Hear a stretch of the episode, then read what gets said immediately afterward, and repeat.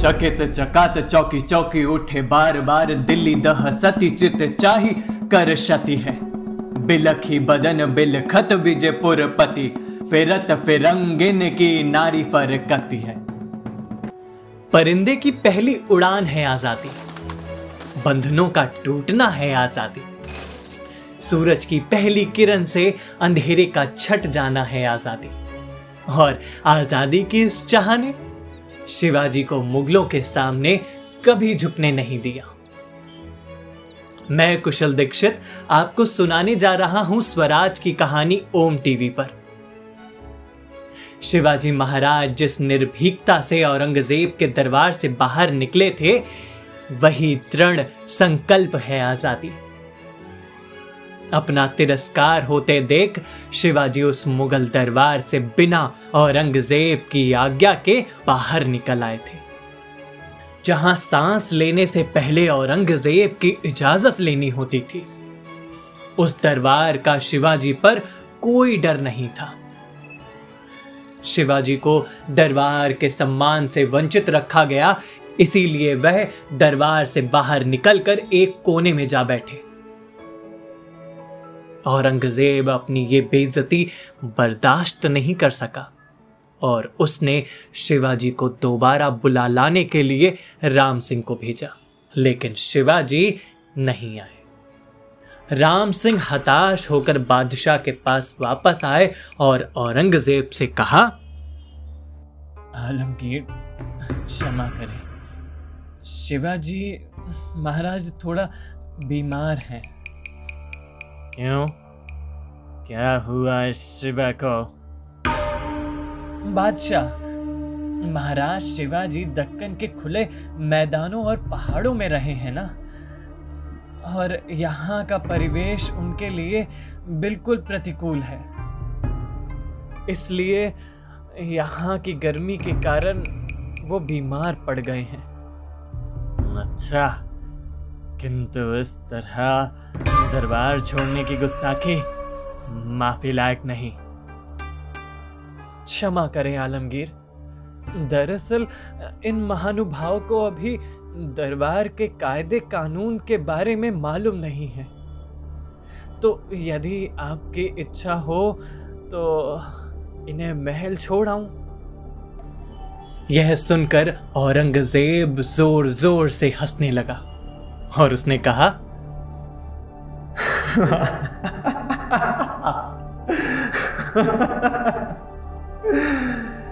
सुनो राम सिंह, हम इतने भी क्रूर नहीं। इस शिवा को पहले बगल के कमरे में ले जाओ। उस पर गुलाब जल का छिड़काव करो और जब बदन ठंडा हो जाए, तब दरबार के खत्म होने का इंतज़ार किए बिना तुम उसे महल में छोड़ आना। समझे? जी हुजूर। और हाँ याद रहे शिवा को आगरा के बाहर जयपुर सराय में रुकाया जाए और कल जब शिवा ठीक हो जाए तब दोबारा उसे दरबार में पेश करना। कि तकलिया। औरंगज़ेब की इच्छा से राम सिंह ने वही किया। वह शिवाजी को आगरा की चार दीवारी से दूर जयपुर सराय में ले गए। जहाँ उनके पहुँचते ही वहाँ घुड़सवार सैनिकों की एक टुकड़ी ने महल को चारों तरफ़ से घेर लिया।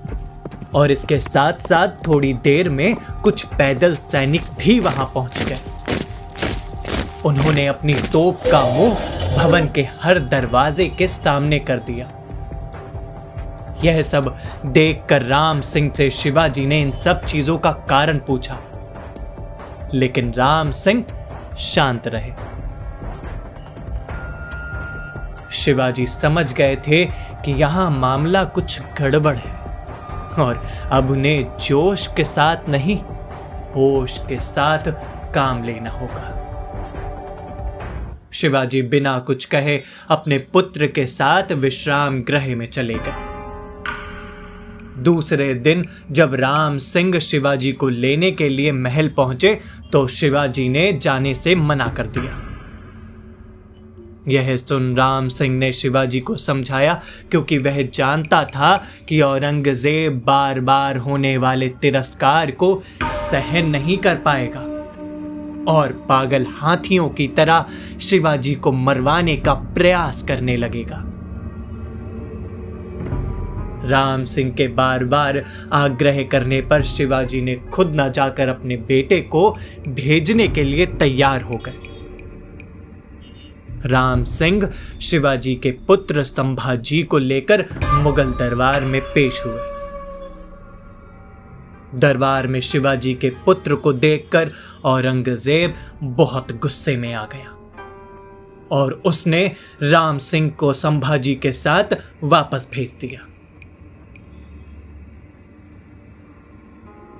उनके दरबार से जाते ही दरबार में अफरा तफरी मच गई। मुगल दरबार में तरह तरह की बातें होने लगी थी। शिवाजी का यूँ दरबार से चला जाना दरबार की गरिमा को गिराना था। और इसके बावजूद जब उन्हें दोबारा बुलाया गया, तब भी उन्होंने बादशाह की बात की नाफरमानी कर दी। चारों ओर के शोर को सुनकर परेशान औरंगज़ेब चिल्लाया, खामोश! मुगलिया दरबार को जानवरों का दरबार बना दिया है तुम सबने। अब एक भी शब्द किसी के मुँह से निकलो तो? दरबार में चारों ओर शांति थी औरंगज़ेब गुस्से से तमतमाया हुआ था। इसके बाद औरंगज़ेब के मुख्य सलाहकार में से एक ने शांति भंग की। और बड़े ही विनम्रता के साथ औरंगज़ेब के सामने झुककर उसे सलाम करते हुए बोला आलमगीर का इकबाल बुलंद हो। बादशाह सलामत अगर आपकी इजाज़त हो तो हम आपसे कुछ कहना चाहेंगे। फरमाइए। आलमगीर शिवा की गुस्ताखियाँ बढ़ती जा रही हैं। कल दरबार में यूँ बिना आपकी इजाज़त से चला गया और आज आपके बुलाने के बाद भी आपकी नाफरमानी कर दी उसने। आपको इस बात पर उसे सजा देनी चाहिए। हाँ, मसला तो काफ़ी पेचीदा है। बादशाह, आज दक्कन से आए हुए इस शिवा ने इस दरबार को नकारा है। कल ना जाने कौन कौन ये गुस्ताखियाँ आपके सामने दोहराएगा। आपको इस शिवा को सजा देनी ही पड़ेगी। सही कह रहे हो तुम। अगर इस शिवा को दबाया नहीं गया तो मुगलों की तानाशाही खत्म हो जाएगी। और फिर कोई भी हमारा हुक्म मानने से इनकार कर दिया करेगा। और यही सही वक्त है शाइस्ता खां का बदला लेने का शिवा से। हाँ आप बिल्कुल सही कह रहे हैं, आलमगीर। सुनो। एक फतवा जारी करो कि मुगल दरबार के नियमों का उल्लंघन और बादशाह की नाफरमानी के कारण शिवा को सजाए मौत दी जाती है। सजाए मौत की खबर सुनकर बादशाह के दरबार में सभी को संतुष्टि हुई। लेकिन जब ये बात राम सिंह के पास पहुँची तो वह काफ़ी चिंतित हो गए। क्योंकि राम सिंह के पिता जय सिंह ने हमेशा पत्रों के माध्यम से शिवाजी के सम्मान और उनकी रक्षा करने की बात राम सिंह से कही थी। जय सिंह ने स्वयं शिवाजी महाराज को वचन दिया था कि उनके सम्मान और उनके प्राणों की रक्षा वह स्वयं करेंगे। आगरा में उन्हें किसी भी प्रकार की कोई समस्या नहीं होगी, किंतु अब दुविधा की बात थी। राजपूत अपने प्राण त्याग सकते थे, किंतु अपने वचन से कभी पीछे नहीं हट सकते थे।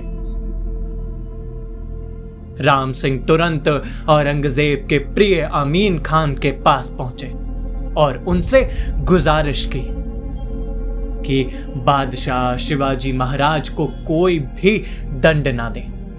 और यदि वह शिवाजी महाराज को दंड देते हैं तो उससे पहले उन्हें मेरी गर्दन धड़ से अलग करनी होगी। इसके बाद ही वह शिवाजी महाराज के साथ कुछ कर सकते हैं। आमीन खान औरंगज़ेब के पास राम सिंह की यह गुजारिश लेकर पहुँचता है और पूरा हाल कह सुनाता है। औरंगज़ेब यह सुनकर मन ही मन बड़बड़ाता है और कहता है, कातले मत मारता काफिरान शिकंदम। हाँ ठीक है। माफ़ किया उस शिवा को। लेकिन शिवा अब उसी महल में नजरबंद रहेगा, राम सिंह। समझे? औरंगज़ेब ने राम सिंह की बात बड़ी ही आसानी से मान ली थी। क्योंकि राम सिंह के पिता जय सिंह मुगल दरबार में एक बड़े पद पर कार्यरत थे। और औरंगज़ेब राम सिंह को मारकर राजपूत राजाओं से बैर नहीं लेना चाहता था।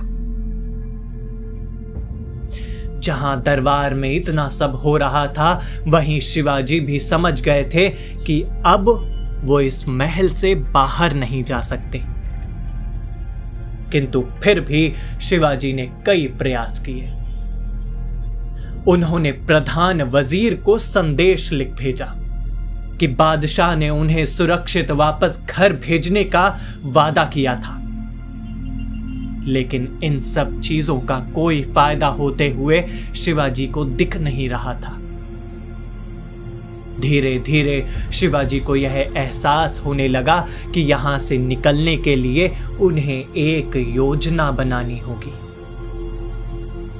शिवाजी ने महल में रहते हुए अपने स्वभाव में परिवर्तन लाना शुरू कर दिया। वह वहाँ पर तैनात सैनिकों से बातें करते, उनसे हँसी मज़ाक करते, आगरा के मौसम की तारीफ़ करते। वह बिल्कुल उन्हीं लोगों के रंग में रंग है। कुछ समय पश्चात सभी लोगों को लगने लगा कि शिवाजी आगरा छोड़कर अब कहीं नहीं जाएँगे।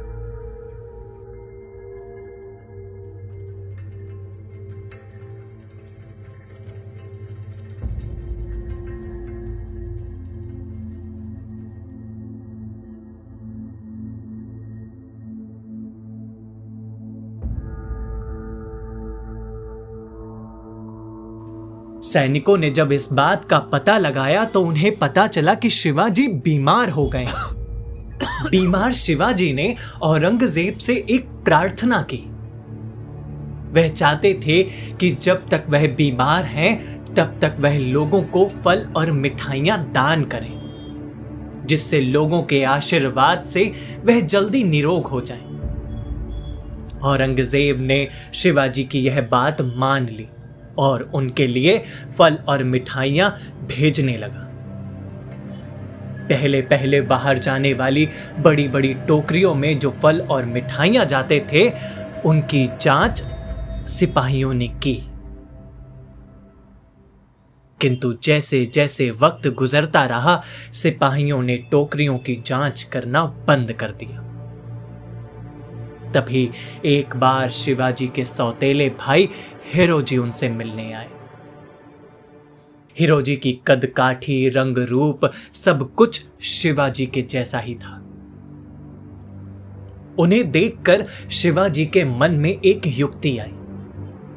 शिवाजी महाराज ने हिरोजी को अपनी योजना के साथ साथ ये भी बताया कि राम सिंह भी उनके साथ हैं। शिवाजी की योजना के बारे में सुन हिरोजी ने बिना कुछ सोचे समझे हाँ कह दी। परंतु शिवाजी ने उन्हें शांत रहकर इस परिस्थिति से निकलने की बात कही। शिवाजी नहीं चाहते थे कि उनकी वजह से किसी के प्राण खतरे में पड़े।